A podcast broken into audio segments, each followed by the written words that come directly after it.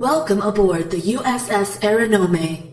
To become a member of our crew, please visit perfectorganism.com slash support.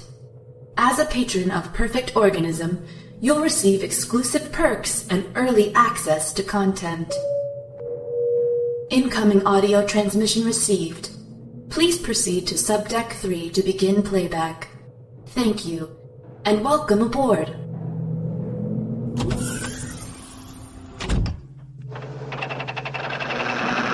Before we dock, I think we ought to discuss the bonus situation. Right, Brett and I, we think we ought to, we deserve full shares, right, Right. baby? You see, Mr. Park and I feel that the bonus situation is good. Move! Get out of there!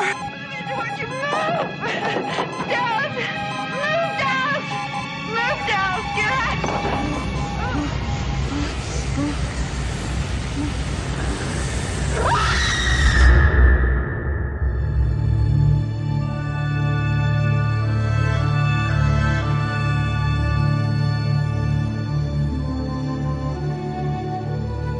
Welcome to Perfect Organism, the Alien Saga podcast. I am your host, Jamie Prater, joined by my co host and creative Patrick. partner.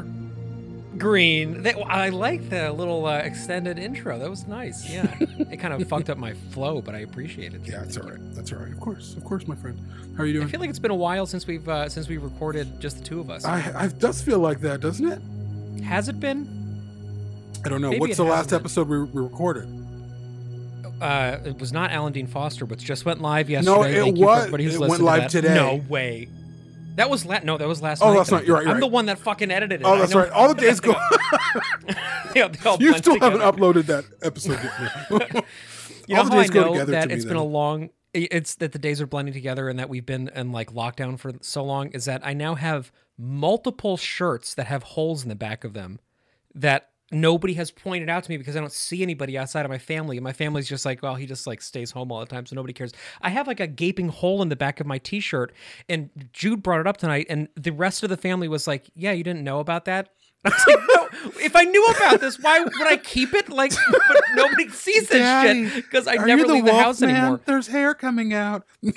I'm a werewolf, yeah. But how you been, man? You good? I'm good. I'm doing all right. Uh, California's COVID numbers are declining in terms of infection rates, like steep decline Yeah. all of a sudden. So are Connecticut's. We a lot down last couple days. Fi- fucking finally, man. Like I know we're there, there's still a while until we're out of this, but there's light at the end of this tunnel. Like we have a competent administration in place, and there's light at the end of this pandemic tunnel, and I'm excited about it. And I want movie theaters to open, and I want to go out, and I want to go see people, and I want to go fly on planes, and I want to do all that stuff. So, I'm gonna see movies in theaters daily for a while oh yeah, after this. there's thing, so like, much coming out. again. Oh my god, There's so much for you. That's part of it. Is this just going to be? There's a million things that are going to be coming out when this is when it's safe again. I'm fucking of flying that, to, to Connecticut for like two months, and we're going every night. You- I would, you know, I would do that, Jake. You know that I would be. I would not only do that, I would buy you those tickets every night. I'd be like, let's go see this again because I miss going to the movies. And you and I have been to the movies together now a couple We of times and have, had a lot of we fun. have. And so, you know, as, as people, I wish the movies were better, but It's true. Yeah, we don't have a good track record with that. But but I I can't I cannot wait to do that. Uh, just in general, but especially with you, my friend, because we were supposed to see each other this last year and we couldn't do it. I know, I know. It's gonna We were happen, at we're at that like, hey, we should come over the summer. Oh yeah. Then all of a sudden the cases just skyrocket. You're like, oh, why don't we wait? maybe, maybe we should hold off a little bit, considering everybody has COVID right now. Yeah, it was Yeah. kind of freaky, but Yeah, you know, it was, Hey, there's light at the end of the tunnel, and we are uh, we are getting there. And we're returning to this Prometheus series after a little bit of a hiatus from it. After that Alan Dean Foster interview that I was just mentioning, which Yep. hopefully many of you listening to this episode, many of you on the live stream, hey everybody, got a chance to listen to. That was an amazing experience. It was for a great Jamie. Like, episode. I, I but getting to talk to this guy who like has just been in my head for so much of my life. I, it's just it's just such a trip, and then to find out, of course, that he's just like this incredibly sweet, nice, caring person, and made the time for us, and like stayed much longer than he probably expected to, and was like totally chill. yeah, it's and, very like, chill. It was just great, you know. Yeah, yeah, for sure. Good dude, good dude. But so tonight, to your point, we are here to discuss the engineers. Um, we are back to our Prometheus series. We'll eventually pivot away from this for a little bit and do some other amazing things that we have lined up, things in the pipeline. We're excited to talk about, um, which will probably include talking about the Hulu show, which we'll probably see more information about what that is in the next coming months, especially as Alien Day approaches. I can't believe we're marching towards another Alien Day. Like I feel like the other one was Jamie, just why like, is it always that we're running late getting ready for Alien Day? It's like I feel like every year we're like, oh my god, Alien Day's coming up again already. oh, we're going to do this It's always Alien and Day. by the numbers. Yeah, we are Um, five by five. So here we are to talk about the engineers and uh, from a very controversial film, Ridley Scott's Prometheus. But uh, what do you what do you think about them? What, wh- tell me tell me what your thoughts are about these things. Uh, they're big, they're pale, they're bald. that's that's all. That's my entire episode. Con- no, I think I think the engineers are fucking awesome. Um, I you know I've said that pretty consistently throughout this series that for me the engineers are one of the things that have always excited me about Prometheus and one of the things that the first time I saw it I was really intrigued by, um, and since then I've continually been intrigued by. Uh, and I think that uh, I speak for a lot of fans when I say that. I know you and I have spoken at great length about how frightening they are in the film, um, especially the final 10 minutes of the movie. It's genuinely scary. Um, but also just uh, in in creating a, a genuinely new canonical addition uh, to the Alien franchise and kind of blowing the possibilities of it wide open. Obviously, very controversial. Obviously, uh, playing with fire. No Prometheus pun intended there, because like obviously, you know the we all had 30 years of our lives where the space jockey was one thing, right? And then, uh, and then all of a sudden, well, not of our lives, but you know, 30 years went by where the space jockey was one thing, and then all of a sudden we're told it was something extremely different, and uh, people had strong reactions to it, and still continue to have, which we will see when we get to the comments towards the end. There's been tons of uh, great stuff coming in on building better worlds, so thank you everybody.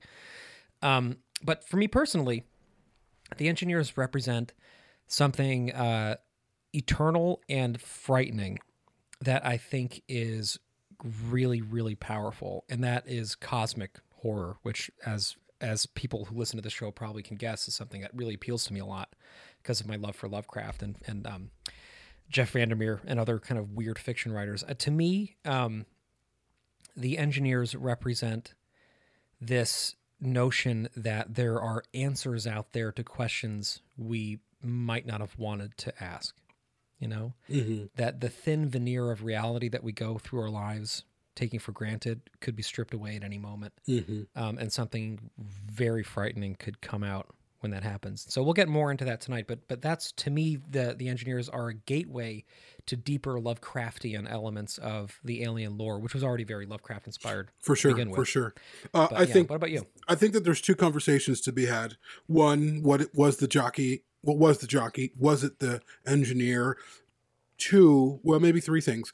Does the engineer answer that question? My question, my supposition is no, it does not. The engineers are a thing. I don't think necessarily that what was in that jockey was exactly what we saw. I think it was something maybe organically grown into that chair that was an engineer or is an engineer, but it's different. It's made for that chair. Uh, of course, it's speculation. Um, I think that the, the door is open for that. I think this is a very um, uh, complicated species, and we don't know too much about them. So I think that the, the possibility is there for whatever it is, whatever it was or is in that uh, that chair that we call the space jockey is some type of something related to the engineer. Um, to your to your point, I fucking love the engineers. I think they're scary as hell. Um, I think the design is just beautiful and terrifying and flawless. Um, when the engineer starts coming for Shaw at the end of Prometheus, it's scary because it's this silent giant beast that's also a little bit beautiful. Um, and it's unsettling. It's also very masculine at the same time. It has these. There's a delicacy about it. Uh, it so it's not speaking to. It's not speaking. So we don't really know what its intent. It embodies a little bit what the alien is, but it's just more uh, human-like. Um, it's got th- that that that suit that they wear looks a lot like the alien. Um, just the the ribs, everything, the the legs. It looks like uh, that classic alien de- Giger design, and I think it was spot on. I think they took a page out of Giger, um, and they were able to whittle down like the or take the biological from the mechanical for most of the film's aesthetic, except for with the engineer that was fully bio biomechanical, and it's just really beautiful. And I think it is a a welcome addition to the to alien mythology. I mean, I think the question here is I think that they work as a monster. Um, I don't think that they work as an answer to who we are. I think it's a they they work as a question. What do they what role do they play in who we are? Um, but I don't think we are from um, the engineers. I think that they're a, a piece in a larger puzzle. Well, I would say, and, and this is something that I think is, is worth talking about, right? Those those uh, questions are never actually answered outright in the film. There's no indication that that's necessarily Earth in the beginning, that the sacrificial engineer True. um, seeds. It never actually says that, right? Um, and indeed, although it was filmed on Earth in Iceland, it was filmed in a part of Earth that doesn't look like Earth at all. So, like, you know, it kind of seems like it wasn't. Although I guess the idea was he was seeding plant life and things like that. Um, but yeah, but that's never answered. It's never actually answered who they are or what their hierarchy is. It's never answered why uh, there are some that are enormous, like the space jockey, and some that are smaller, like we see later in Covenant, for example. Um, a lot of things are never answered, and I think that is because this. Well, for, I think the people making the film aren't stupid, and I think they they realize that there is that there needs to be mystery at the heart of this thing, especially they want to sustain a franchise. But also that I think um, there is a really great push and pull interplay between a lot of things going on in the creation of Prometheus, right? So you mentioned the biomechanical stuff. All throughout the production of the movie, there was a push and pull between Steven Messing and Arthur Max and Ridley Scott um, on how Giger-esque to take things and how you know to make things right. You have some things like the the engineer's um, quote unquote pyramid, which is a ball. I don't know why they call it a pyramid, but that is um, very Giger-esque because it's Oh, based on the sure. design that he did. It- It's actually that was based on the Harkonnen castle that he made for for Mhm. the Abandoned Dune script, right? Um, but then you have other things that, like the, you know, I think the Hammerpede doesn't look anything like Giger. For one thing, it's pale and, and translucent flesh, but it's also just like you know the, the the aesthetic choices in the film don't feel like Giger to me. The Prometheus design of the ship and things like that too. Um, and then you have uh, the engineers, which are entirely non-Giger-esque, right? They're they're humanoid. They're just you know anatomically just giant people essentially. Um, but then you have the pressure suit, right? Which again was a Steven Messing design that came at the very end of the production process. It was one of the last costumes to be decided upon. And he kind of got his way a little bit because he'd been pushing for more of these Giger elements in the film, and he got to do that because they just sort of needed to make it. And I think to the film's strength because I think it helps pull it back in that direction at a point where it really suits the movie. So I want to say that out there, and I also want to say that I think that um, that push and pull extends to other things too, right? So, like in the beginning of the whole process, the whole genesis of Prometheus was Ridley Scott thinking, who was in the chair? Like, what was going on with that, right? And thinking, and just having a series of little ideas about it, and then you know meeting Spaihts and meeting f- with Fox and thinking like, how can we build this into something? And uh, and having that idea of like there must have been something in there, and then what if his big eureka moment, right? was what if it was a helmet and not a face? And that is essentially where Prometheus comes from. So you have Ridley Scott, who, and and if you look in the art and uh, Prometheus book, which you and I both have and like quite a bit, um, he says in his book that was published in 2012, essentially the beast is cooked. He, he's already saying these things, you know, that that we've been complaining about for a long time, saying it's not scary anymore, saying you know, films like Resurrection have just made it really neutered and not exciting and not frightening anymore um, which I agree to a degree on because I think the way the creature was treated was becoming less and less scary. I don't think the creature itself was less scary, but that's neither here nor there. So Ridley Scott was like, "Fuck the alien stuff." Like, I really want to make a movie about about who was in the chair. Um, and then like you know we can get around to why this ship had cargo in it and what the cargo was doing and why it crash landed and blah blah blah blah blah like down the road. But I want to make a movie about the guy in the chair.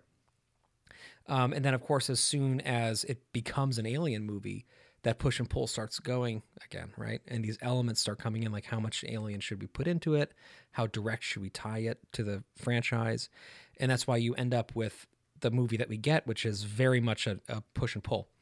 So I think the engineers are a really amazing outcome of that. And I think the reason why they maintained that mysteriousness um, is because the people making the film were basically disagreeing about a lot of things the entire time that they were making it. And that's to the film's strength. It's I don't think that it was an intentional choice that the jockey was so much larger than the engineers that we end up getting later down the road.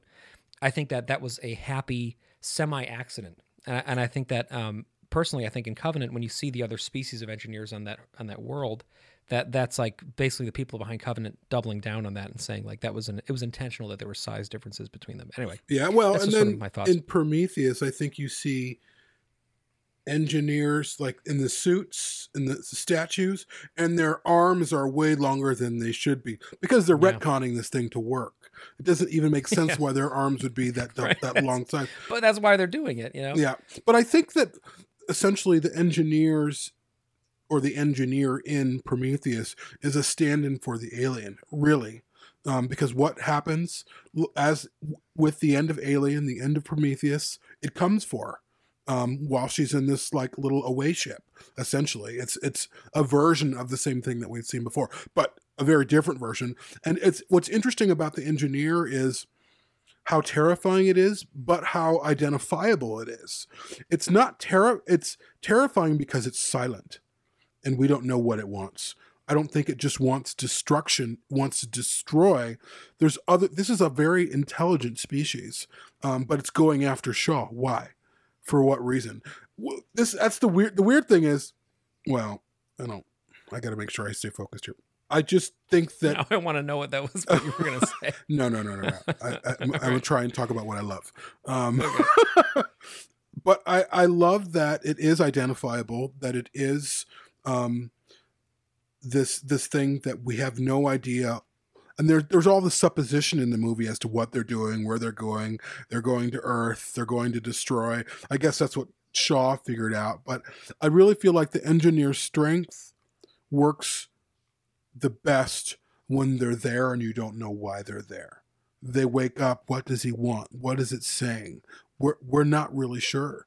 Um, uh, it's just it's really really incredibly powerful, and I would see a I would see a film about engineers like that as long as they really kept the aesthetic of what we saw in Prometheus and moved away from what we saw in Covenant.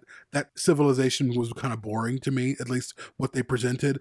The the what they presented in Prometheus had a richer quality to it. it. You could feel that they really put hours and hours and hours into what this thing would look like, why this thing is scary, how how it looks. It looked a little bit like David. It looked a little bit like Elvis. Um, and it was uncomfortable. It's uncomfortably close to us, and it's one of those things where we know what, of course, other people. We're part of the human species. We know what we look like and yet we can see a dark figure staring at us from across the street and be terrified for of why why does it terrify us why does a dark human-like figure something we can readily identify why would that scare us and that's why the engineer scares us i don't i, I think that they could have had him more in the movie i think he was a little bit of a missed opportunity they could have had him just I don't know, do something, do a little bit more than just wake up and then go after her. I mean, I suppose he wakes up, he oh, he starts the ship, and he's going to go and take off. Um, I mean, I have questions like they woke him up, and then they wake him up, and he gets into the ship, and then he's going to go for some of that. Doesn't make sense to me. Like, why? yeah, I don't know what the motivations are behind a lot of what the engineers do as a civilization, but the engineer in the movie too. I'm like a little bit confused about some of that stuff from a narrative standpoint. Um, Yeah. or why why he's so angry. like there's there's there's something I'm, I'm sort of it's it's a little it's a little confusing to me. Yeah, well, and they, I think his anger makes him a little bit. I don't think a species of that intelligence he would just all of a sudden be angry. Yeah. I think, especially at Shaw, who didn't crash into him in that ship, and when he comes after her, why is he coming after her? What's the reason? Like, why would he even, you know? Uh, before we continue, just a shout out to Stephen Gray, hello, Alexander House, um, Jean, hello, Emily, hello. Thank you guys for watching. Hey guys, Thank Anybody you for watching, else? and thank you, thank you. And uh, now some of you participated in the comments that are kind of come at the end too. We're trying to be better about maintaining our focus on the live stream during these things, but Facebook had a UI redesign, of course, and it's made it really hard to track the comments as they're coming in, and like we literally can't figure out how to do this properly. so that's why we're a little bit behind with our comments, but we're going to try to get back around to them um, as we can, and of course we'll, we'll go back in the chat after the recording tonight and and talk to as many of you as as we can. For sure. So, uh, yeah, I, I think Jamie, there's a lot in there that I, I want to make sure we unpack tonight. One of them, something that you said that I hadn't really considered, is that is that their motivations are really hard to discern, um, and that's something that we talk a lot about. You know, when we've when we've talked about the alien as a design element. Um, it's very hard to tell what it wants, right? Like why, what its actual motivations are, especially because in the first movie, you know, if you don't go to the, if you don't see the ovomorphing sequence, it's it's even more unclear. Like, what the hell's going on? It's not. It, it seems like it's not just this caged animal hunting people for food or something, because it doesn't appear to be eating anybody. So, like, what is its what is its end game? Why is it moving so gracefully as it does it? Like, why it's it's you know, as we mentioned many times, it's very masculine. It's very feminine. It's very somewhere else too, from a gender standpoint. It's very balletic, and yet it's very bellicose. It's all of these different characteristics that are tied into one thing. The silhouette is very human, but it's also definitely not, right? It's it's something where the longer you look at it, the more confused you become, and that's where a lot of the fear comes from, which again is very Lovecraftian. With the engineers, you're right. There's something interesting about the fact that even though they clearly are somehow biologically similar to humans, even though they clearly are like they have a civilization with technology they have a language right you see that during one sequence in the temple or in the pyramid uh, you see uh, like a wall with writing on it and there's all these bodies pressed up to the wall um, like so they have a you know written system of communication and of course you see that with their navigational interfaces and things like that in the ship. Um, they have all of these human-esque things and yet they're not. Like they're they're very clearly not you know? Their their eyes are different. Like you can tell when you look at them that they're not us. But they have all of these characteristics of things that we have been telling ourselves and warning ourselves about basically since stories began being told right so you mentioned David, right? Arthur Max took a trip to Florence to go see the statue, uh, Michelangelo's David, up close in person to spend time next to it. Um, that's something that was carved 500 years ago, and yet it looks like it's stepping right into the room with us now. Right? This this beautiful, terrifying human, right? Um, you look back at in antiquity, you know, Ridley Scott mentions this in the book. You know, they looked at like Sumerian culture, they looked at Mayan culture, they looked at um, you know Aztec culture. Hawaiian culture, there's always this archetype in their mythology of like a tall stranger coming, of of something something larger coming down and granting some sort of terrible enlightenment. Um, he also mentions how you know in Aboriginal cultures, for example, um, and this is true in the United States too, with with Native American cultures. A lot of the time, the white man was seen as like some sort of a horrible god figure because he looked very different. He looked like a dead body because if you have, you know, any any anybody with any skin tone when they're dead becomes pale, right? So they they felt like, you know, a lot of native cultures felt like these these white people were basically animated corpses coming Or ghosts. Yes. or ghosts or something, right? And and something terrible, but something with all of this technology that they had never seen before, creating works of what appeared almost to be magic. So this horrible enlightenment kind of an aspect, right? And that is something that, again, like I was saying, has been going back forever and forever and forever. And so when we see the engineer in Prometheus, we see something we recognize, whether we realize it or not, which is something we were already afraid of because we've been conditioned through the storytelling of our childhood and the and the myths that form us as people about don't you know about be careful what you wish for, right? Like we're we're told over and over and over again that there are some things that we shouldn't really know about um, and that and the ramifications for finding that knowledge out are are deadly. And indeed, the Prometheus myth, myth in general, like the the title of the film, comes from this idea that if humans are allowed to get fire, they will become gods, and we can't let them do that. Right? We have to stop that from happening, and so they struck us down. Right? Um, and that is the is the myth that runs through the course of Prometheus is that when the children become too mature, they become dangerous, and that they must be stopped and restarted again. The clay must be reformed; it must be made wet. You know. Um, so that's something that's very very frightening. It's it's funny because, like, as a contemporary American human, that's not something that I'm actively afraid of. But it is something that I feel, and I, and I'll I'll I want to hand this back over to you in a minute because I've been talking for a while. But I was thinking about this just tonight when I was putting the kids to bed. There's this, uh, and any any parent knows this feeling, um, or you know any uncle probably who's put kids to bed in the past might know this feeling too, uh, where you're laying in bed. I was laying with Henry tonight in bed when he was going down, and I was just sort of like feeling his hair as he was falling asleep, and I was thinking like, what a crazy crazy thing it is that I am here in this moment right now on this planet spinning around through space, feeling this hair from this person that I helped create. And that in the midst of this, you know, that like through all of the planets and all of the times and all of the eons that have passed since creation, since the birth of the universe, that like in the billions of years and the trillions of possible coordinates that I could be at, I'm in that bed right now feeling that hair. Mm-hmm. And that that is like, one of those things that hits you sometimes and you think like oh my god this is crazy. This is so much Very larger than I am. right? And then you kind of shove it back down because you're like i will lose my mind if i think about that all the time right? And then you find yourself doing dishes a couple days later and you think like oh my god here i am. And i look up at the stars and like what the fuck else is out there? And how did i end up being here washing these dishes right now? And how have humans evolved sinks and plumbing to wash dishes in? And like what the fuck is going on? And then you shove it back down again right? That's not existential fear at all. It's actually it's and, and it's the opposite of it. It's, it's existential gratitude. Yeah. but it's it's an existential awareness that we try to avoid thinking about too much because it's overwhelming. So for me, when I think about things like that, usually it transmits as like as as an appreciation and, and a love and a gratitude, but an appreciation and a love and a gratitude that is very closely related to something very frightening, which is like, what if that all vanished all of a sudden, right? Like, what if it just mm-hmm. stopped?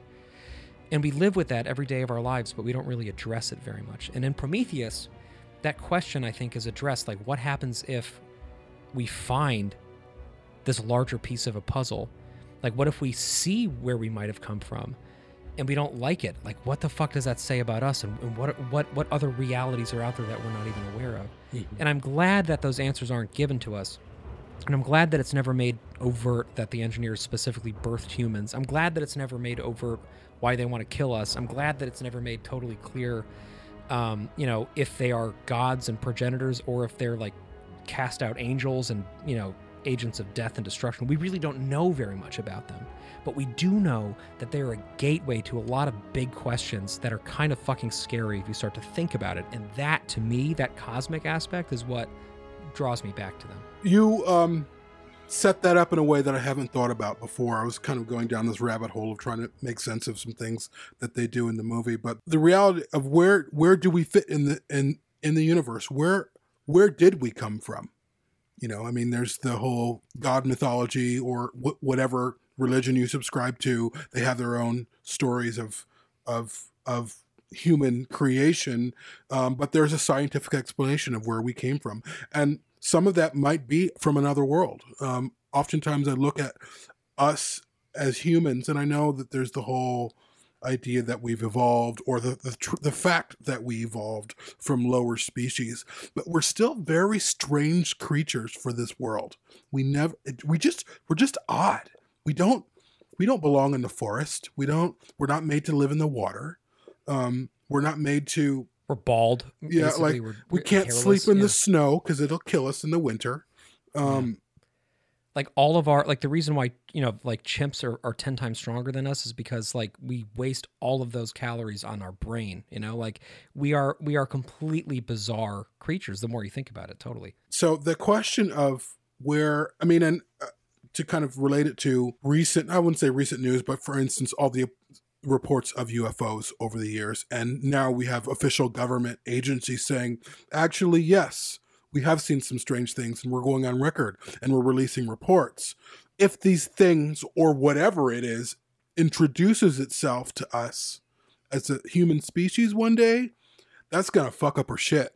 Like can you imagine that? you know like are we here because they were here before like are they humanoid? Are they versions of us? Do they look like us? Do they look like what a lot of reports have been over the past 80 years of little green man or whatever? I don't know. Like uh, prometheus and the engineers is an idea of this. It's a very um it's definitely mythology. We're idealizing these great beautiful little scary tall giant almost like uh, are you familiar with um, the Nephilim or the Philistines? Okay, Yeah. so the engineers to me are a little bit like the Nephilim. They're yeah, we talked about Nephilim on the Shoulder of Orion, I believe. Yeah, a long time ago, Yeah. a couple years ago. Um, but the engineers fall within that category. If anyone is familiar with the Nephilim or they're not familiar with the Nephilim, they come from uh, Christian mythology. And in the Bible, angels came down to earth and had children with women. And those children became essentially the Philistines um, really tall, giant, massive people that lived for a very, very, very long time. And I could see the engineers as a part of that mythology some way. But I also think oftentimes the reality isn't that pretty. I don't I don't I, I wouldn't I couldn't tell you um who what we might come from. I, I don't know what if if we do come from a, a species that is off world or that was somewhere else that came here first. I bet you they were pretty ugly. I bet you they weren't this balletic David, beautiful, perfect, you know, big ass, like you know, like Elvis looking face. Like we don't, we probably didn't You look like big ass? Yeah, Dummy thick. Yeah. Right. um, but I, I think as far as mythology goes, it's it's it's how myths are written. It's it's we like we like this idea almost like um, Greek mythology. We love the idea that there are these beautiful gods and goddesses living in some alternate dimension, cloud-like heaven, making us and endowing us with gifts. When in fact that's not really true. Um, but we we idealize that. I think again the reality of how we're we were created was probably something very dirty. I don't mean dirty like sexual dirty. I mean like like Bunch like of fucking going on. scientific dirty, like whether it was mu- whatever. But I I think Prometheus opens the door. The engineers open the door to the real questions. Where do we come from? I mean, initially, bef- while you were talking and in the beginning of it, I, I there's a lot of questions that I have about sort of the setup to the engineers that doesn't make that doesn't make sense whatsoever to me. Like all, showing all of those artifacts um, that all you know with the hands pointing at the stars, and these were Yeah, all, all these I know. Yeah. all these all these artifacts were found in all these different parts of the Yeah. world. Well, and, and it- those are very weak points of Prometheus to me because that that's and I have I have academic reasons for that too that I'll get to. I Yeah, have a bookmark well, that for I- keep, keep going, but I want to come back to that. And I'm not trying I'm not bringing it up to to bag on it. I'm just I'm trying to follow through with the mythology a little bit and part of it doesn't make sense like why would they invite people to a planet that's a military installment where they were going to go and destroy earth. It doesn't make any sense. It makes no sense. It makes no literal sense. Why were you inviting humans to come to a military installation? For what Right. reason? Especially Right. uh, during a time like what why were you calling them? um, whatever. Uh, I don't want to get too far down that rabbit hole, but I love the mythology. I think the mythology of the engineers can be cleaned up a little bit and made to be really engrossing. But I think the less contact, the less juxtaposition with Earth mythology they have, the better they're going to be. Make them Yeah. alien. What's scary about them is that they are alien, but even though they resemble us, make that culture completely. And I think that was a little bit of my disappointment with their civilization and Covenant. It was just it was just essentially like a Roman civilization. Like there was nothing alien about that civilization except for the way they looked a little bit and some of their technology. Uh, I think the engineers really, really work and are really, really effective and are really terrifying when they are completely um, not related to who we are. But I also know that's part of the story. They seeded they seeded life on Earth, presumably, or all around on planets all over the all over the cosmos. I don't know. Maybe that was their role. I don't really I don't really know. Much like Alien in the best sense, the questions the engineers ask, just by nature of them being present in the film, are fascinating and unending. Yeah, yeah. And as far as the covenant um, sequence goes that you're talking about, to me that that that is just another world that engineers had seeded, and it's like another um, outgrowth of life similar to humans, but just like a like an a, another type of sort of engineer derived life form somewhere, and that's why it doesn't look like you know the engineers that we see elsewhere. It's like imperfect. It's like humanized engineer versions that are just you know meant to be destroyed, kind of like we're meant to be destroyed. Yeah, I have no idea why they're calling us and why they've been calling us through you know these cave paintings and things for millennia. I, I, I don't, I do not understand that at all. Um, and I think that's another talking about push and pull again. Two other influences on this film with a push and pull uh, are the works of Eric von Daniken and the works of H.P. Lovecraft. So Eric von Daniken is this like kind of pseudoscience ancient aliens guy who wrote Chariots of the Gods and did all this, you know, speculative it's fiction, but like, you know, talking about how they, you know, built the pyramids and all this shit that led to AVP, you know, and all this stuff. Um, and Ridley Scott was very fascinated by. He's sort of distanced himself from Eric von Daniken as a person because he because he is right to say that he's kind of a crackpot and has some things that you should not be reading. But the ideas are, are like they're they're pretty interesting. But the problem is that they basically take what Lovecraft was doing and try to like map science onto it in a really half-assed way. But that was what Ridley was kind of reading as he was coming through with some of these early ideas. And in the works of you know Eric von Daniken, um, I don't even know if I'm saying his name right, but I think that's how you say it.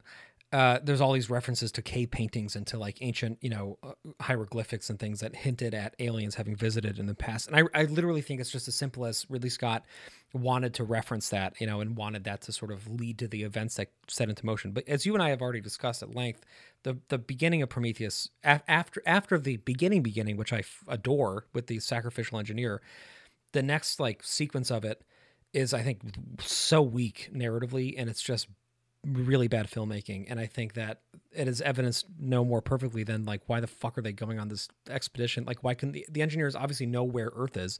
Like they could ju- if they were the ones that were there in the beginning, they could just you know visit and annihilate us or do whatever they wanted to do. They, they, there's mm-hmm. no reason to like have us go to them.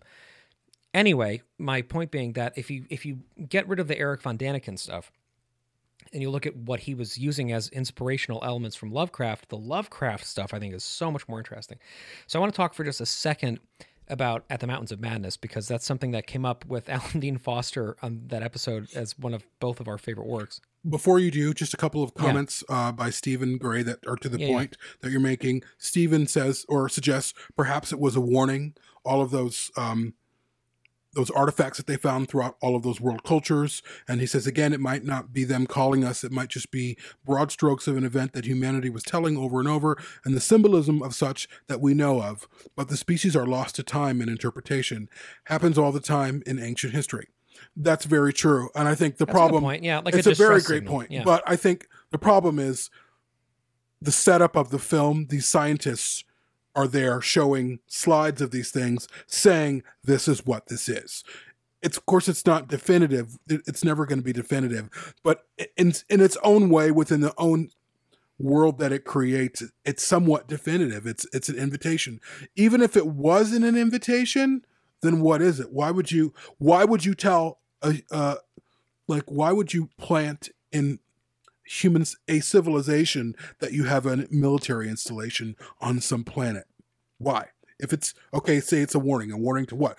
Oh, here here's this planet. Don't come here you know like anyways it's one of those things but again much like I'll, I'll, I'll give this back over to you but i always have to keep myself in check when something isn't working in a film or if a film isn't working for you lots of things and it's like a domino effect well hey that's not Right. working either and that's not working either and they're all falling so i i, I want to make sure i'm in balance with that or maybe like on- the on the on the uh the inscription of like the planet coordinates they could have had like a fucking x through it or something or like a skull you know because it looks pretty inviting i don't, oh I don't it's know very inviting anyway. especially with those arms out like look yeah like it's very beautiful it's very calming Yeah. and peaceful Yeah, I, I think it's safe to say that whoever made them could have done a better. They could have gone to you know design school and done a better job with you know human centered design. Um, but uh, that's not. But that's a good point, Stephen. That that is entirely possible too. Um, but the uh, so so to go back to Out the Mountains of Madness for for a minute, which is is my favorite of Lovecraft's works, at least the ones that I've read. Um, it's a novella that is very similar to Prometheus, and it's so similar, in fact, I think I brought this up before, that it actually convinced um, not Benicio del Toro, uh, Guillermo del Toro, to to to uh, not try to make his movie about At the Mountains of Madness anymore because uh, the plot is uh, Prometheus is so similar to it that he was like, people would think I'm ripping off Prometheus now, which I'm not. But the basic broad stroke outline of At the Mountains of Madness is there's a planned expedition to Antarctica.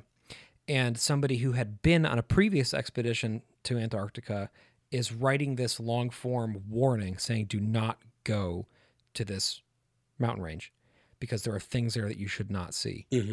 Um, and the things that are there are elder gods, they're ancient ones. They are essentially engineers. They are ones who, although they look very different, they are the answer to like who put us here in the first place. Um, and they've engineered these things called the Shoggoths, which are which is basically a black liquid animal that can assume any shape that it wants to assume, and it's very dangerous. And the Shoggoths, spoiler alert, destroyed the elder gods um, and and basically lived in this mountain range. Um, and it ends. I, one of one of the things I fucking adore about Lovecraft is there's always an insanity aspect to it. And uh, one of the last things that happens in the book is this grad student who's been on this trip looks back at, at it as they're fleeing through the as they're getting airlifted out, uh, and he loses his mind. And that's like kind of how the book ends. It doesn't tell you why, you know. Um, anyway, so so so you can see clearly there's a lot in common there with the Oh, engineers, sure. right? That the that the Yeah. goo led to their demise or or whatever, and you know and that that was the Shoggoth to their elder gods. Um, and uh, and that I think is just an eternally fascinating and terrifying idea that like that you know that our origins actually have been hiding in plain sight this entire time, and our origins were destroyed by the tools of war that they created, essentially, or the tools of, of enslavement that they created. In the case of the Shoggoth.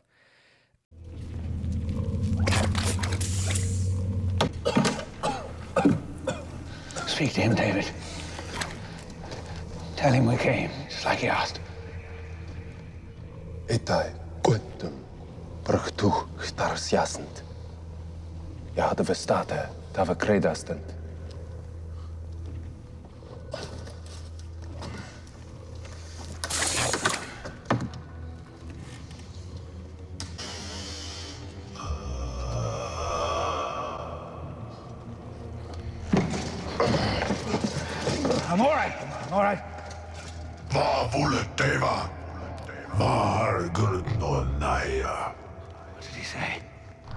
to know why you're here. David, continue. Tell him why I came. Usteda kuiva, on itam, so stater kreda. Uarnonem ide margium kat käy karste. What did he say? What, what did he say? He asked why. so yeah so so i think a lot of the the early narrative missteps in prometheus like the expedition itself which is unfortunate come out of a literalism that does not need to be there and i think that is also where some of covenant's flaws come from i think and i think ridley clearly is part of that um, because i think he was inspired by this ancient aliens idea not even really necessarily thinking of it in terms of Lovecraft, although I know Lovecraft has inspired Ridley as well. Thinking of it in terms of ancient aliens and thinking, well, let's make it feel like scientifically real. Let's like couch it in archaeology and let's make it about these scientists who are going on an expedition to find this stuff out, as opposed to like just a research expedition that goes wrong because they didn't know what they were walking into, kind of a thing. Mm-hmm. So yeah, I, I think I think there's a literalism in the newer films of Ridley Scott that was missing from some of the older ones and I think that is a big problem. Of course, Alien is also Lovecraftian and uh, hugely Lovecraftian in that it is a cosmic horror and you know in space that makes you go crazy, basically. Um, but uh, I think I think the engineers introduce a lot of Lovecraftian elements that I, I think are, are really cool. Yeah, I, I would agree. And I think why Alien is such a masterpiece and why it fires on all cylinders perfectly is that everything's a mystery. We don't know anything. We don't know. We, We know, know is shit. we know is the only thing that we know at the end of Alien is the life cycle of this one creature from this egg. That's it. That's it, and that maybe the company wants it. Um, whereas with Prometheus, it was like, oh, well, maybe this. Oh well maybe that. So we're giving all we're given all of this supposition that seems like scientific ev- evidence. I mean really what most thinking people science is a science. I mean it's the it's research it's it's metho- methodology and they they get to a point where they arrive at a place where they can say okay let's report on this let's write a paper on this let's publish this because this is Yeah, airtight have it peer reviewed Yeah, and have it be absolutely. evaluated. yeah. and science the science of i mean if if you broke down like the, if you looked into the science of the invitations or whatever those things are none of it would make any sense because uh, a, higher intelligent species wouldn't say shit to a lower intelligent one. What what are you dropping there, dude? Are, is that an invitation for them to come see us? Oh, I don't know. Oh, cool. Like, wha- Let's wha- do it. And, and whatever context you try and and um and seat that, it doesn't work. It just doesn't work. Um, Yeah. If it's not an invitation, then why are you letting us know where they are? Oh, they might come and see us. Why are they going to come and see us? Why do you want this lower species to come and see us? I don't know. Like, it doesn't make any sense. It, it falls Well, you know, actually, no, you know, actually, okay, okay. I'm actually, I'm, I don't even know if I'm playing devil's advocate, but I'm thinking this through a little bit, and it could actually make narrative sense because it could have been a test, which is okay. Actually, this might be. Can they make okay. it this far? Yeah, and, Yeah. and if they can, then they need to be snuffed out. Okay, okay actually, I think that might be what it is. I, I think basically it's because again, going back to the myth of Prometheus, that's kind of the the idea, right? Like if they can do something to approximate being gods, if they can get to the point where they can travel to other worlds, right? They need to be stopped because we can't let them be gods, right? Something uh, uh, to that uh, end that I want to go back to for a second. You're mentioning about Greek gods and Greek mythology and Roman mythology being beautiful, right? L- literally being Hellenic. That's where that comes from. Madge says you're playing David's advocate. Oh, that, was, that good match. Um, is uh, is that uh, the gods that are cast out of heaven are immediately ugly, right? Like if you look at Hephaestus, right, the son of Zeus, he's like deformed. He's fucking bow-legged and hunchbacked, and he's living in a pit of fire, right? it's like, Like- Lucifer. The same thing. Right, right, right. Although Lucifer, when he falls, isn't ugly though. He's he's maintained. He becomes the ugly, same though. Form. Yeah, Over time. in the Bible or Yeah. just in our like. in the- Um, well, he he he is the most beautiful of God's angels, and then he's cast out of heaven into the into hell, and then art over art history, he becomes this horribly deformed monstrous right, but we did, but but but we. Well, the Bible. Um, oh my God, I'm not going to open the door of who wrote the Bible. I'm not going to fucking get into that on this podcast tonight. But but the idea of Satan being this hoofed, you know, trident Yeah. clad horned Yeah. dude is something that like people in subsequent sure. centuries have done to make him a cautionary tale, right? Yeah, yeah. But the and they don't talk about the fact in the Old Testament that Satan is the most beautiful, wisest one of all of them, right? Yeah. He is the right hand of God, Yeah. right? Um, and through an act of defiance, he's thrown out. But like, but in the Bible, there's nothing meant about how he's this mutated monster. That's like that's our fear, and that's us as people having to say, you know, like he must be a mutant monster because he's not a god anymore. He's below us, right? And I think you're right. I think the, the way that the engineers are designed is fascinating because there is an idealized aspect. I mean, uh, not even aspect, like they are idealized. They literally went to look at Renaissance era marble sculptures, which are based on the ideal Da Vincian body proportions, Yeah, right? yeah. That are supposed to be the most perfectly symmetrical, beautifully proportioned humans possible, and made that into the character. Like they are the most beautiful possible person, right? Well, this is the funny thing, and this is this is a little controversial for me to say, but I'm gonna fucking say it. Um, so Ridley Scott and his team decided let's make let's create the gods of humans, the people who made us. Let's make them white and beautiful. you fucking knew you were going to say that, Jimmy. I mean, it's just true. Say they were The, the film has even actually gotten some um, people writing about that, saying, "Isn't this interesting that we've decided to make our gods this even in a science fiction film these terrifying, but because even in Greek mythology." Those gods were scary too, but they were also very beautiful and white. Um, I just think it's it's it's interesting that we make our gods into what we think is the most beautiful creature. Um, I, I don't want to go too far down that because it's I'm not meaning to be completely controversial, but I think it's relevant to discuss that they decided to make these creatures white, not any other color, um, and not just white, but um, fashion their their physique and their features off of classical classically depicted white people. I just think it's interesting. I would love to not on this show, but some scholar somewhere dive into why why they think they did that, why they chose that. Yeah, well, I, I mean, I, I know what Ridley Scott would say, which is that that it's it's because of this notion that the white man brought you know destruction to native people, that and that was this, that's what they were going for, right? But I'm sure on some subconscious level, the idea that you know white was enlightenment, you know, is is probably driving a lot of that and a lot of sort of implicit racism, which is probably accidental Mhm, racism. mhm. Oh, yeah. creeps into that. That being said, if they'd made them black, I- think there would have been a lot of pushback about that too, because it would have been. Oh, they didn't even need to make them black. Big angry black men. Oh, totally, white totally, astronauts. That would totally. have knocked I'm not saying they needed to make them black. I just think they I mean, they just could have done Doctor Manhattan and made them blue too, but like, but I, I think at the end of the day, they, they were basically trying to make them aesthetically marble sculptures. Yeah, That's what they look yeah, like. yeah. And and you know, as somebody with like pretty pale white skin, like they don't, I don't have that skin tone. It, it, it looks like ethereal and there's blue undertones to it, things Mhm, like that too. mhm. Um, but I'm sure you're right that there is some implicit stuff going on. or or in what do you call that unconscious bias? I think we all Yeah, have it. unconscious bias or something. Yeah, you know, we all have a a- a form of what we think is classically beautiful. Michelangelo, and those are all Yeah. white people in Michelangelo for the most part. You know, unless they're slaves that he he depicted. At any rate, uh, I, but I think even within the context of of the engineer discussion, um, why they I mean, the, the the reverse of that is yes, they did make them white, and they fucking were going to destroy everything. You know, so Yeah. what does that say? So you can you can Right. you can play both sides of that, Which is Um, ultimately what they're trying to get across with that is is that like that they were agents of destruction, just like the white people who visited these these you know native civilizations and cultures and Aboriginal cultures were agents of destruction to them too. Also, though, there's this imp- this implied idea that the engineers were also agents of creation and were more advanced, and that is something that's also problematic from a racist or a sociological standpoint as well. So there's yeah, it's a it's a very yeah, complicated and very al- complicated, but thing. it's also an indictment too. I think it's yeah. um, it's it's an indictment on uh, God being flawed. Um, Yeah.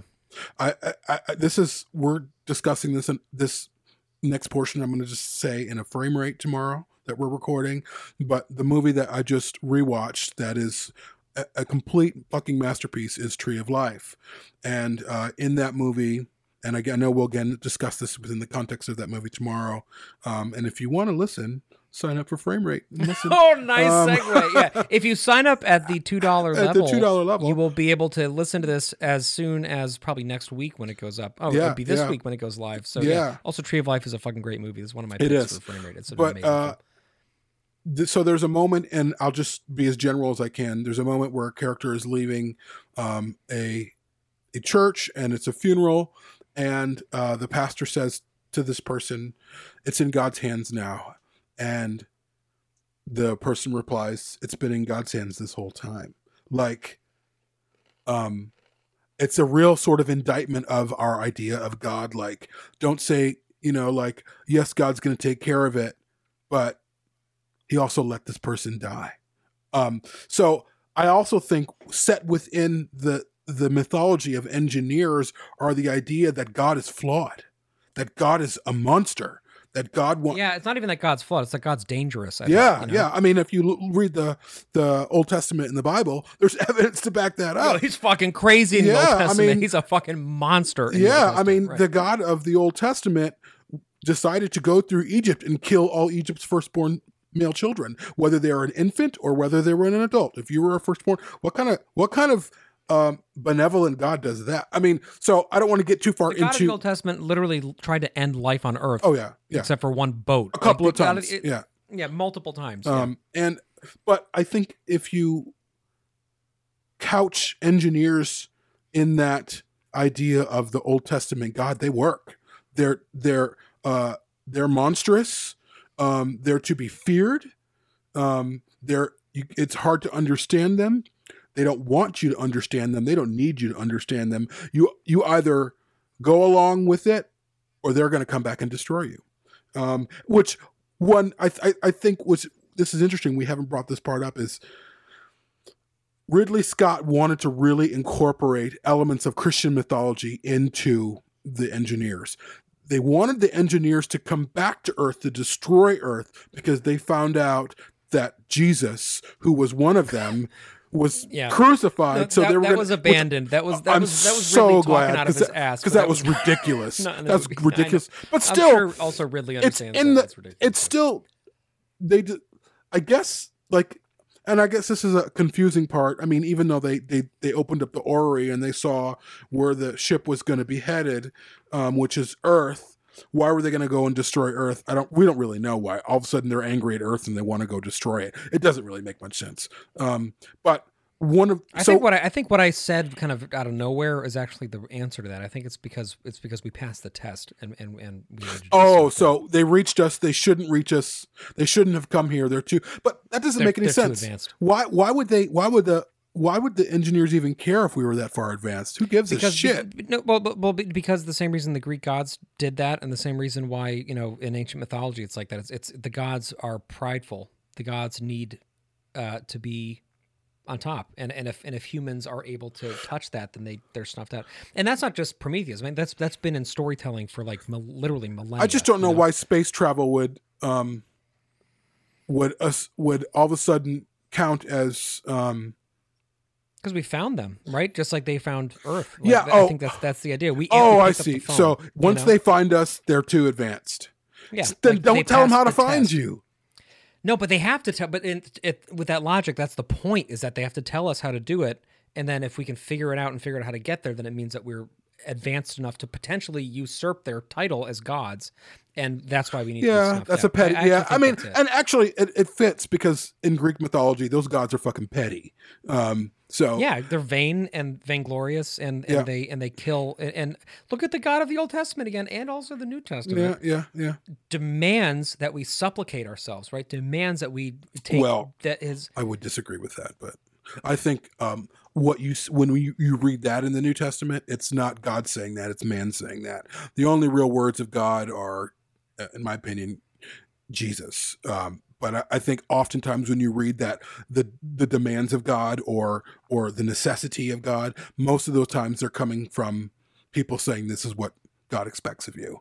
Um, it's not. It's it's rarely quote unquote God saying. I mean, there are quotes, but well, I mean, but Jesus says, "All who believe in me shall have everlasting life." That's Yeah. like literally that. Does that's that's you know, if you're taking him as like Totally. the word of God, That's true. He's telling true. people that if you don't believe in me, you're going to be damned. Right? Well, he's saying that like he if you don't believe that I'm the Son of God, Yeah, yeah. Well, will- there's some, there's some get- there's some historical contextual things to that too. But anyways, that's but you won't get into heaven. Basically, is the, is the idea. So, uh, so you I, won't. I, you won't- I would disagree with that assumption. But um, I, I'm I'm someone who doesn't believe in hell. Um, I, I believe in Jesus, but I don't believe in hell, and I don't believe whatever. That's a whole nother topic for discussion. Right, but all I'm saying is, is what the On its words face, are in, on its in- in face, the yes, Bible. I would It's agree like with you. the word the words say that Yeah. you to to attain everlasting life, you have to say that you believe, right?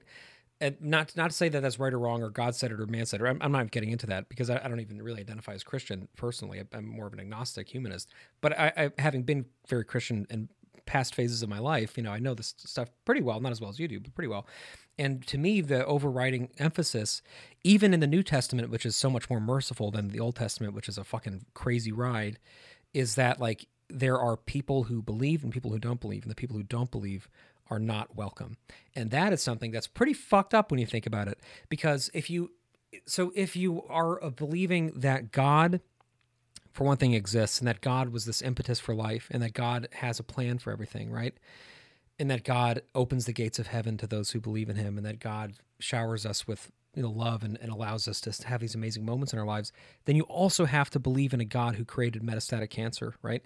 You have to believe in a God who was behind the Holocaust. You have to say that like if he created this world I would we're in- fundamentally disagree with all that, but that's really a conversation for Yeah. another. I think if you set up a world and you you, you give a, a, a world its own laws, and nature has laws, and this nature isn't this, and you don't set it up for for it to be this perfect thing, you're going to be subject to those laws, and then and if you are subject to those laws, you can't you can't eh, blame God for the laws of this, but at the same But time, who can say- created the laws though? You know?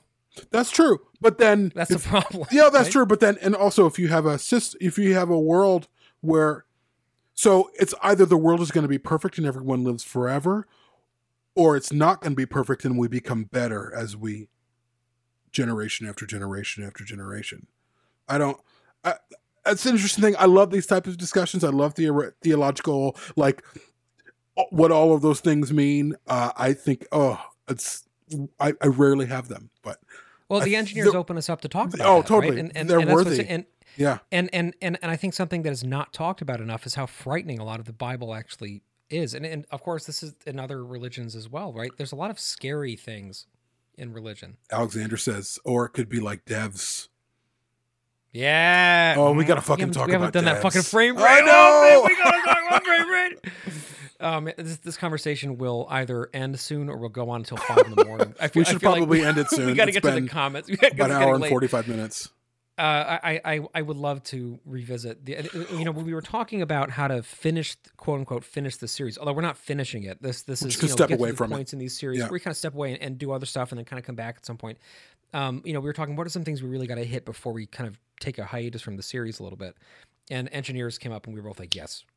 And this is why, because the engineers become more fascinating the more you think about them, because they are, I think, uh, they they check a lot of boxes that we don't check a lot of the time, and I think that they're just fascinating fucking mysteries. Yeah, yeah, they are. Uh, I, I love again the questions that the engineers ask us are are the questions they open us up to to to dive into deeper.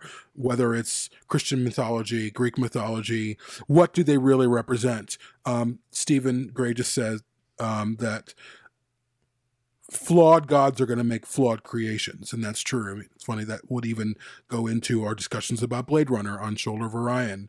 Um, yeah, uh, like it's that we're having currently. Like, yeah, current yeah, Replicant yeah. Um, talking about this stuff. It, it it's a very, um, I think almost what's scary about the engineers is what's scary about us. What we find terrifying in the engineers is also what we do as as humans. We kill each other. Um, we're Yeah. petty. Um, we wanna we want to be the last word. Um, we want to be the most powerful. We want to be the loudest voice, and all of those things they can drive conglomerates. They can drive governments. They can drive um, mad politicians. And then there's a reverse. There's the beauty of, of who we are. There's the the angels of our of our better nature, which also could work within the replicant replicant discussion. Um, but yeah, these are great. These are great questions. Um, I know we're going to get to some comments. I think that we should read through them, but also to everyone watching, we are going to have a second part to this, which is going to open it up to a bit of a town hall discussion, um, and we'll we'll get that scheduled soon. So we're we'll be inviting some people on to go at it. Um, our friend Dave Gogol uh, from Go. Xenomorphing and other people. So I think that there's a lot of. I actually, when we started this, I was like, Patrick's like, oh, maybe we should do this two parts. I'm like, eh, I'm not really sure. This is there's enough for there's enough for another. This, could, be this could be many fucking parts. Oh, Jamie. yeah. and, and I, I I knew that coming into this that this because it hits on a lot of things that you and I always kind of want to talk about and don't really have a space to. Yeah. So yeah, and, and I know for many other people too, the engineers are like right at the tip of the spear of controversy and right at the tip of the spear for like what if, and those are two things that make for a great conversation. Before we get to those comments, one last thing though I want to discuss with you though is You're teasing the fuck out of these comments. I love when we've had so many stop start. but do the engineers work in alien mythology? Yes, it, they are fascinating ideas. It's a fascinating idea. It is a terrifying thing, as we saw in Prometheus. Do they work in an alien film? No. I would agree. Because Alien is not about the questions of where we came from. Though, though that is a worthy question. It is a wor- those are worthy ideas. I don't think it works in an alien film the way we've seen it. I agree. Yeah, and and, and we'll I get think more that, into that. Uh, yeah, we'll get we'll get way more into that. It doesn't mean that I don't love the engineers as a concept, and it doesn't mean that I don't think Prometheus works in some ways really well, and it also doesn't mean that I don't adore Covenant, which I do adore. Um, but it means that to me, Ridley Scott has movies that he wants to make, and he knows that they'll make more money sometimes if they're in a franchise that's established. Yeah. And I think sometimes he he wants to go in that direction. But that said, the idea for Prometheus came from Alien, and I don't want to lose sight of that. Mm-hmm. The idea that drove Prometheus was Ridley Scott looking back at Giger's work and thinking who was in the chair, and that says a lot about where the idea came from, right? Ridley was thinking about this when he was thinking about Alien. Even back then in the 70s, and as we know, because we've explored this in the 80s and things, this question was coming up and he was thinking, like, well, you know, what's this race that we see this little glimpse of? Like, who could this have been, right? And then when the 2000s come around, he's like, all right, I think I'm going to get back to science fiction. Who is the guy in the chair and what if it's a helmet? And that that was where the movie came from. So it's birthed from Alien. Um, I think it exists okay within the Alien universe. I think it makes me feel in some ways the way Alien makes me feel, I, especially the the final sequences of Prometheus, which feel just like straight up fucking alien. Yeah, it does. To me, in- in- Those- in- that's in the best way part of possible. It's the best part Oh, of the film is the end when they come Yeah, after her. The first ten minutes and the last ten minutes to me are like two of the Yep. best ten minute stretches Yep, in any alien. movie. absolutely. I think when they actually get they skim off the fat and they just get to humans being in a dangerous situation with something they don't understand, that's when the film really, really gets interesting. And Covenant, I think as as well. I I think you would probably agree with me that most of the strongest parts of Covenant are parts like that. They're they're parts where Yep. humans are in peril and they don't know what's yeah, I mean the happening, first just- forty-five to an hour of Covenant is gripping, gripping shit. It just it's an alien movie straight up. Yeah, yeah, I would agree. Yeah, and and that's Ridley Scott has never lost his touch for that at all. For for that, it's Yeah. it's what he has lost his touch with. I think is being surrounded by a few too many yes men Yeah. who will kind of go with his name and his ideas and let him try things out that might not have been thought through quite yeah. enough. Well, and I think Ridley Scott really needs a tight script if he's going to have a good film. I think we can Yeah. see that his his work suffers when the script suffers, and but that's not just a Ridley Scott problem. That's a director's problem. Mo- Many directors are the same way. They they don't work on the script as long as they need to, and they're more focused on the aesthetics and what it looks like. And then you feel like, hey, that looked great, but that was kind of shit. Um. Anyways, let's move on to the comments. Yeah, well, let's let's get to the comments. But but uh, this is also setting up something we haven't even announced yet. Which is We're going to be doing a Covenant series. Oh, I'm just fucking yeah. saying that, Jamie. I'm Oh. sorry. I, I'm, I'm going to say that we, this is a, we've, we've alluded to it before, but this Oh, that's something yeah. that we have that I we're can't wait for that. in the works. Yeah, we're both very excited about it. And Covenant to me is right at the apex of that conversation about how does this stuff fit together and is it alien and is it too forced and is it like like where is Ridley as a filmmaker? Where are the screenwriters? It is just like Covenant to me asks all of these fascinating questions about what Alien is. yeah, And I think that that is something we're going to really We need a release date on the Hulu series so we'll know when to pivot away from the Covenant series because these are going to collide a little bit. Oh yeah. Let's Um, fucking bring it though. Let's, oh, yeah. let's Oh, yeah. Let's do it. Okay, do co- it. okay. Comments. All right. So I'm gonna go ahead and read these because I have some screenshots and because Facebook's weird. And then and then, um, you know, you can jump in. We can do a little bit of, of talking. I'm not gonna go through all of them because I want to say again. Are you putting you. those screenshots in the chat? Or No, were I'm just gonna read them. Oh, okay. I'll, I'll just I'll just read it out loud.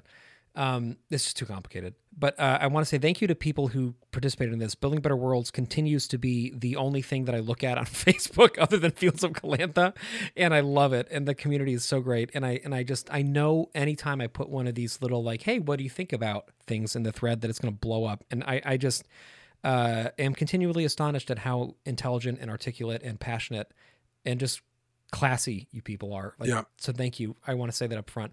So um, that being said, I'm going to skip some of your fucking comments because there's too many of them. so we're not going to get through all of that. But I'm going to touch on some points and then I'll hand it over to Jamie for some commentary. Um, so, uh, so first off, Banked Petter says uh, the engineers puts the entire franchise mythos in another less alien direction. That decision puts humanity in the driver's seat, pun intended. It kills the original Lovecraftian mystery that made the first movie a true masterpiece. Um, marble Roman bodybuilders simply aren't the most interesting answer. And why are they so angry? That last part about why are they so angry, that's something both you and I have also brought up. Mhm. Their motivations are a little confusing.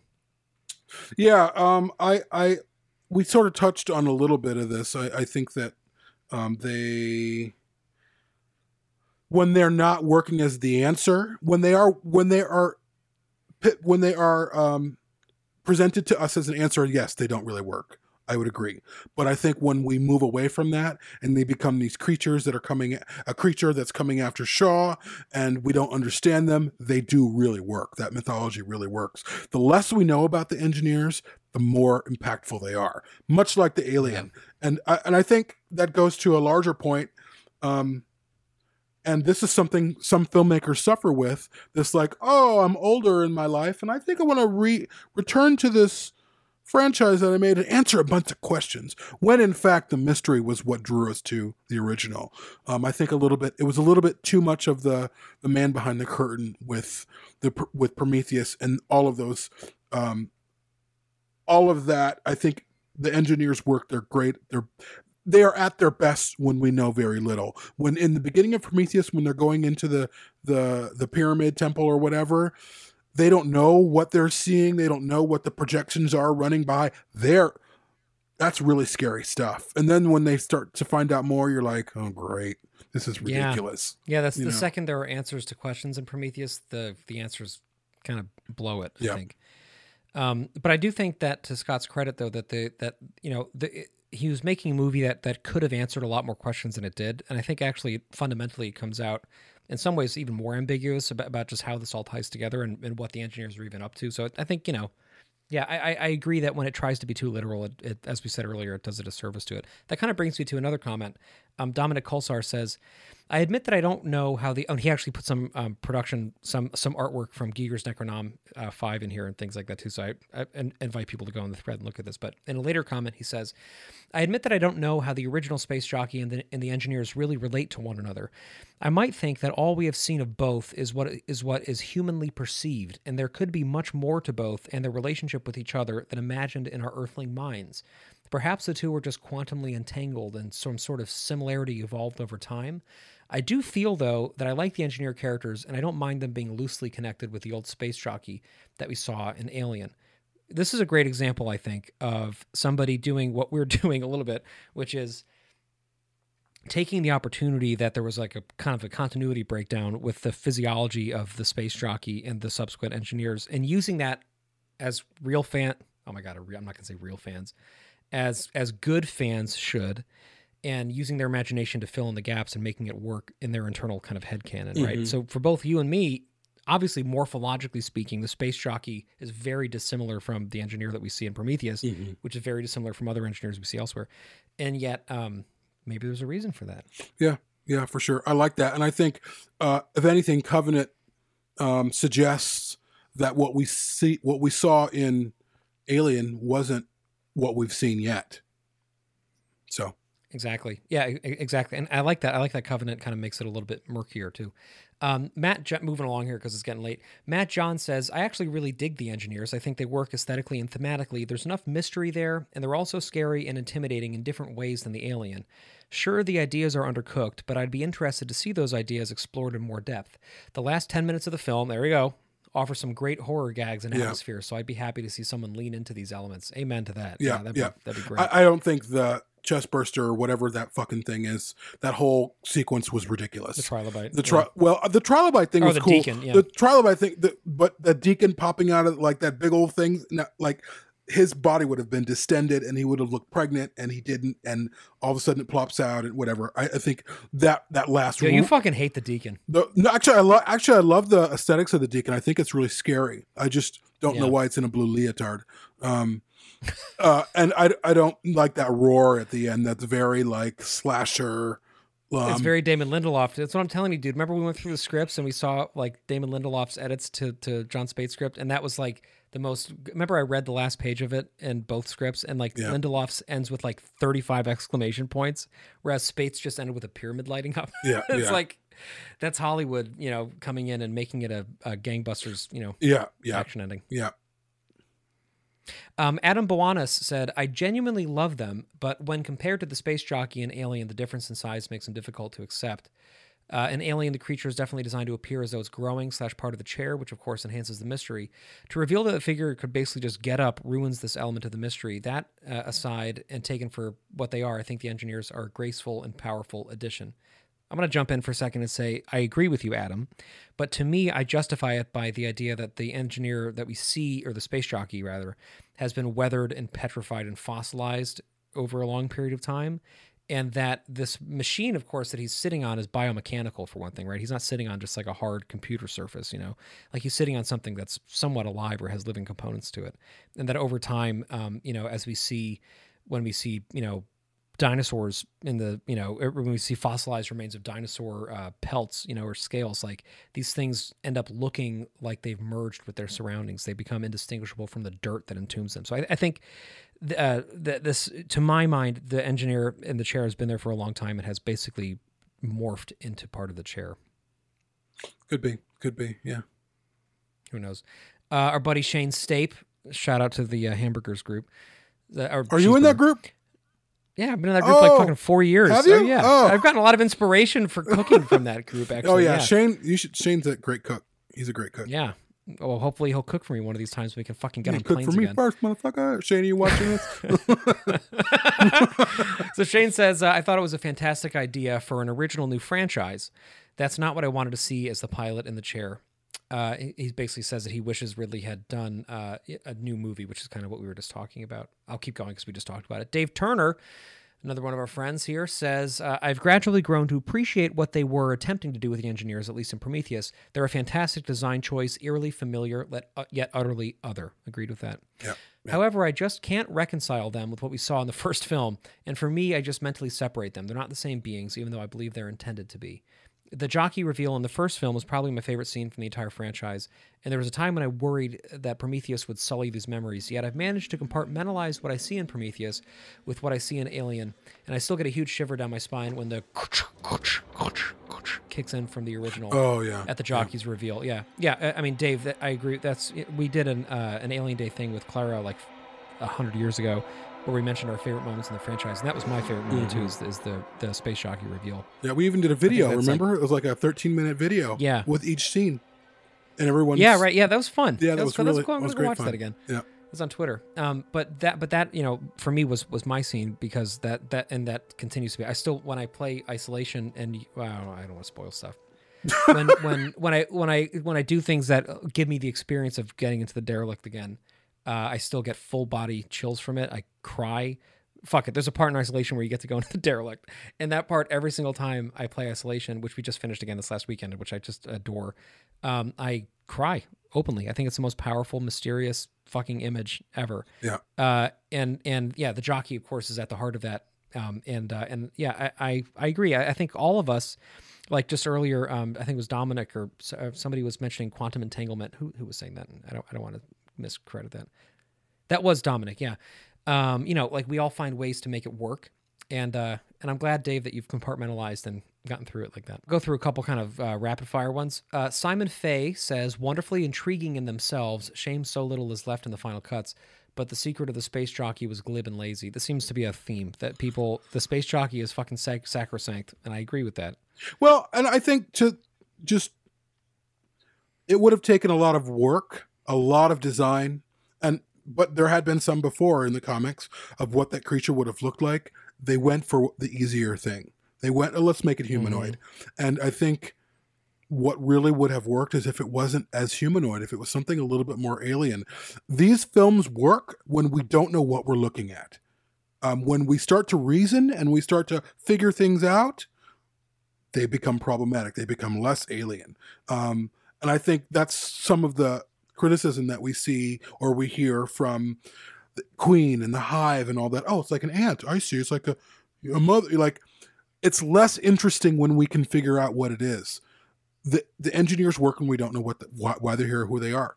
Um, and but I also think that Covenant backed away from a lot of it that the door's open to really to do more. Um, I don't think we'll ever see an engineer again. I think that they're done. Um, Yeah, me too.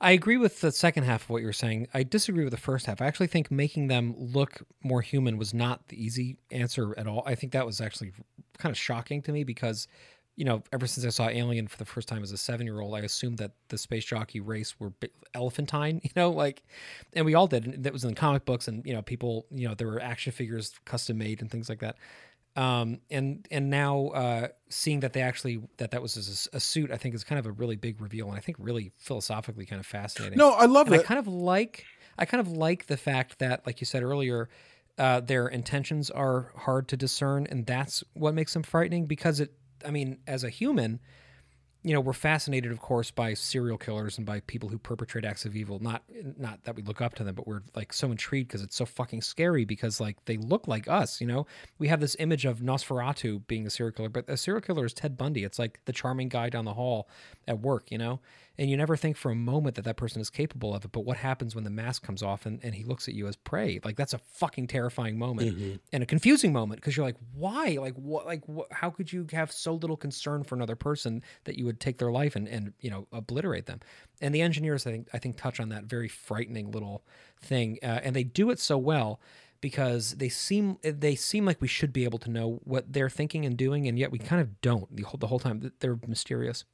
So from a visual standpoint, I kind of like that they look humanoid, but No, I, I, I- mean, I think to that point, I do like that. I do like that they look humanoid. I think that the problem is, it does, whatever was sitting in that chair was not humanoid, and they could have created something, a design that really worked, that was really truly alien, maybe within the engineer aesthetic lore, but was also very like, no, this thing was engineered to, like, uh, what's that that Henson series on Sci-Fi years ago? Um, Farscape, where there's the the the operator or whatever, the the one who flew the ship was grown into the chair, and I think they could have done something similar to that. Yeah. And I think Or I like think- the guild navigator. yeah, I think it was just a little easy. I think it was a little lazy. I really do. Not that the Yeah. engineer design itself was lazy. I agree with you. That thing being in the chair was was too easy. Go Hmm. push that a little bit further. But I also think these filmmakers have to understand, which I think Noah Hawley understands. It's about mystery. Mystery is what is what um, compels us. People go to see horror films and they get scared at things because they don't know what they're looking at. They don't know why it's coming for them. It's go- they don't know why they're being drawn to something. They don't know what that sound is in the basement. Uh, and our mind is creating this this fear experience, and that's why we are drawn to it.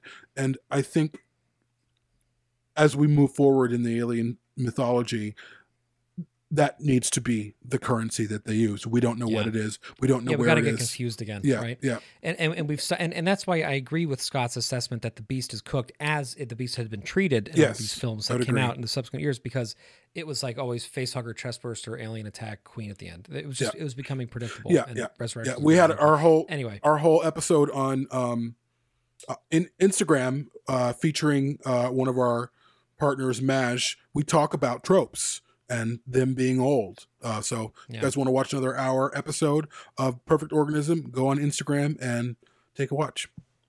Yeah, Jamie and Madge did it last week, and I'm going to hop on with Madge in a couple weekends. We only get two people on at a time for these things as of now, so we're kind of limited. But I'm gonna have to fly. I'm gonna have to fly to Connecticut, and then we'll both. You're gonna fly to get. We're gonna go see hundred movies.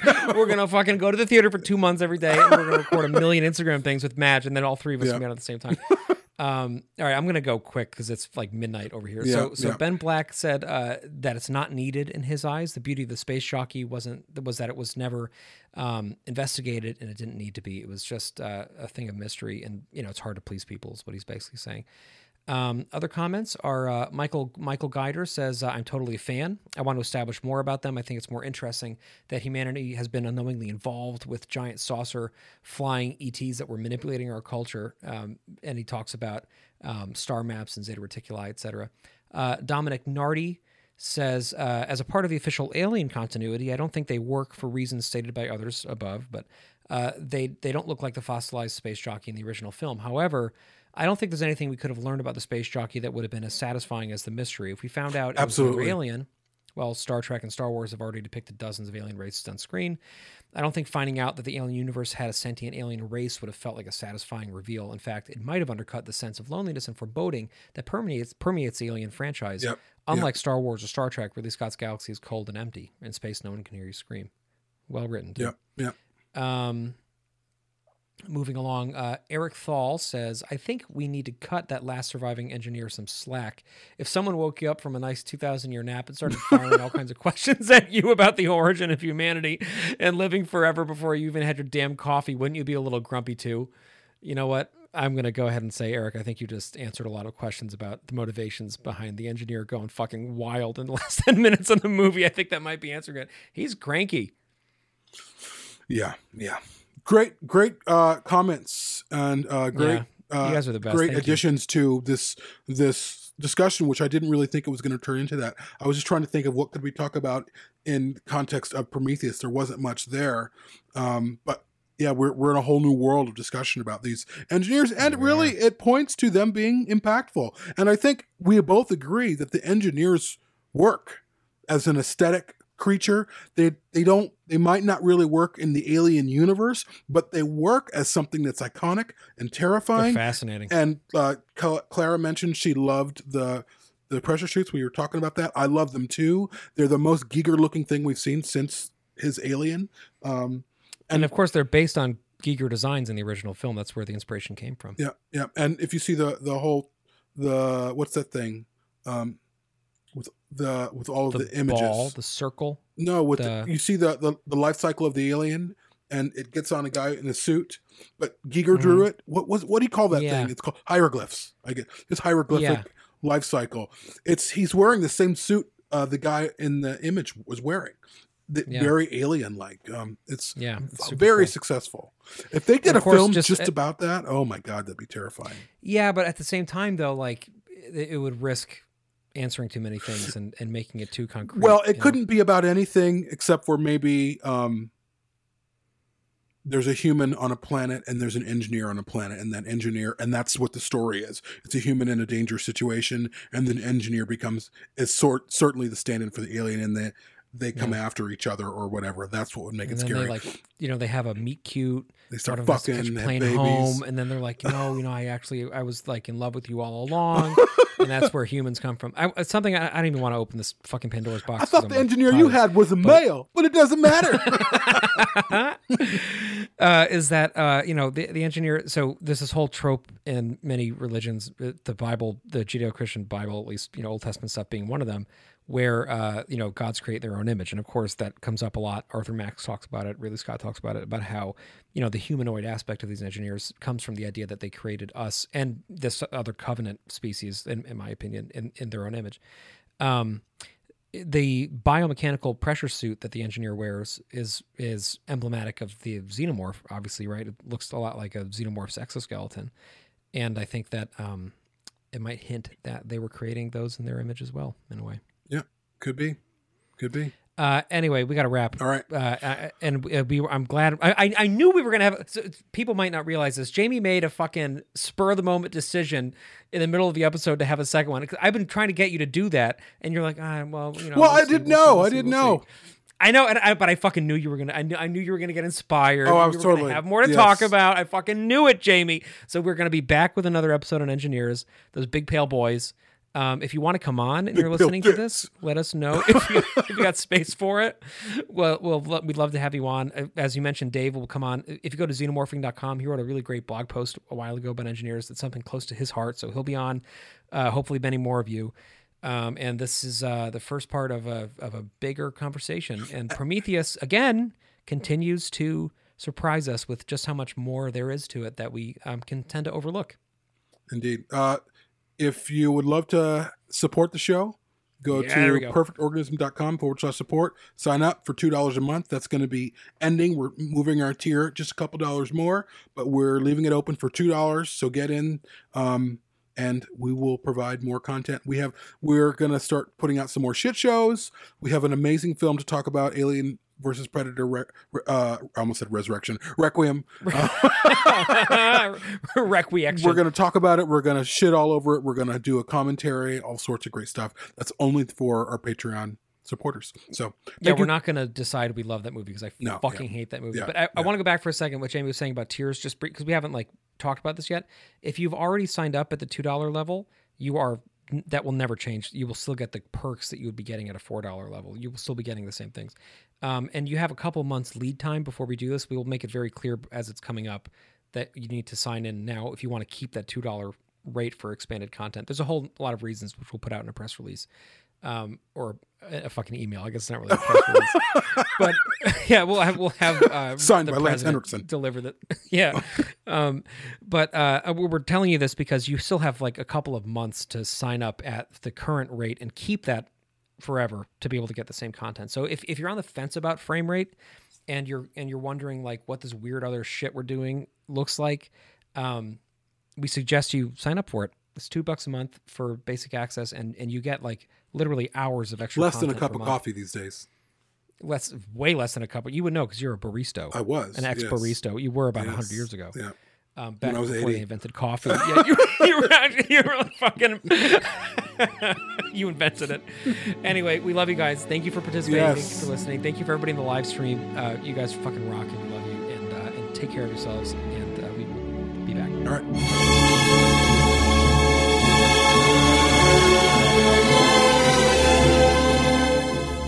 For more on Perfect Organism, the Alien Saga podcast, please visit perfectorganism.com. Perfect Organism is available for listen or download through Podbean, iTunes, Google Play, TuneIn, and Spotify. If you'd like to support the show, please visit perfectorganism.com forward slash support. Thank you.